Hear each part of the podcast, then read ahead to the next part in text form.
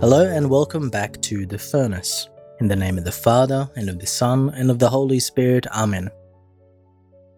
This Gospel story about the poor widow can be summarized in the last line of today's reading, where Jesus says, I tell you solemnly, this poor widow has put more in than all who have contributed to the treasury.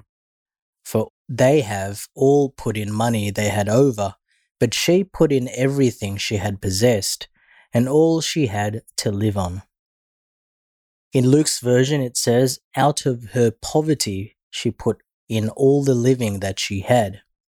You know, this is a confronting gospel if you let the message penetrate your heart because in the previous verses, Jesus had just described the hypocrisy of the scribes who devour widows' houses. What Jesus was referring to is that a lot of scribes, in order to fund their work, would prey on the elderly and widows, basically taking all that they had, and they make long prayers for a pretense. In other words, these scribes pray publicly at length in order to flout their piety and show how smart they are, because they are scribes. This poor widow put her last two coins into the treasury who put more in than any of them. The abhorrent thing is that the very people who run the treasury and run the temple are the very ones who devoured the widow's houses.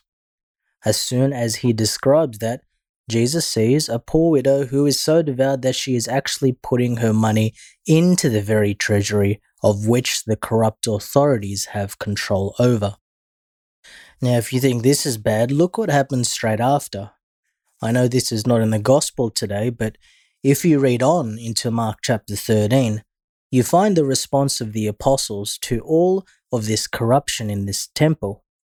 The apostles are completely oblivious, and even more so, seem to act more like the scribes themselves.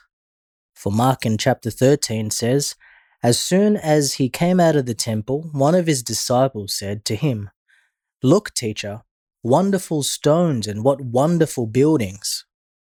It's as if he just completely ignored what Jesus just said because he was just so focused on how beautiful the temple building is. Now, what can we learn from the widow's offering? It does speak to us to a kind of heavenly economy.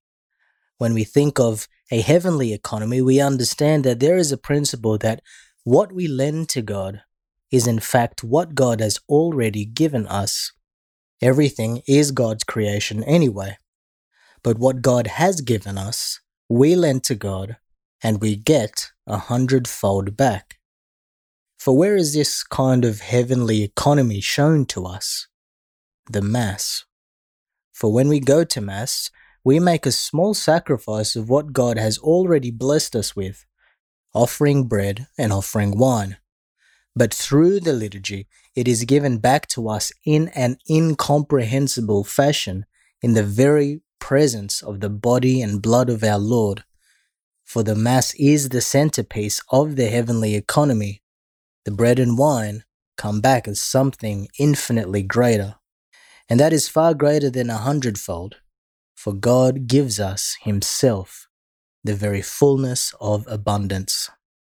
So when you go to Mass, it is useful to keep in mind that the Mass is not just a spiritual act, but an economic act.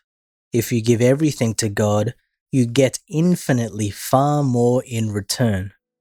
You get Jesus Christ Himself. And that is why the widow who gave even the little that she had is the richest of them all. That is the secret of the gospel and the secret of the spiritual life. Let us pray. Almighty and merciful God, graciously keep from us all adversity, so that, unhindered in mind and body alike, we may pursue in freedom of heart the things that are yours.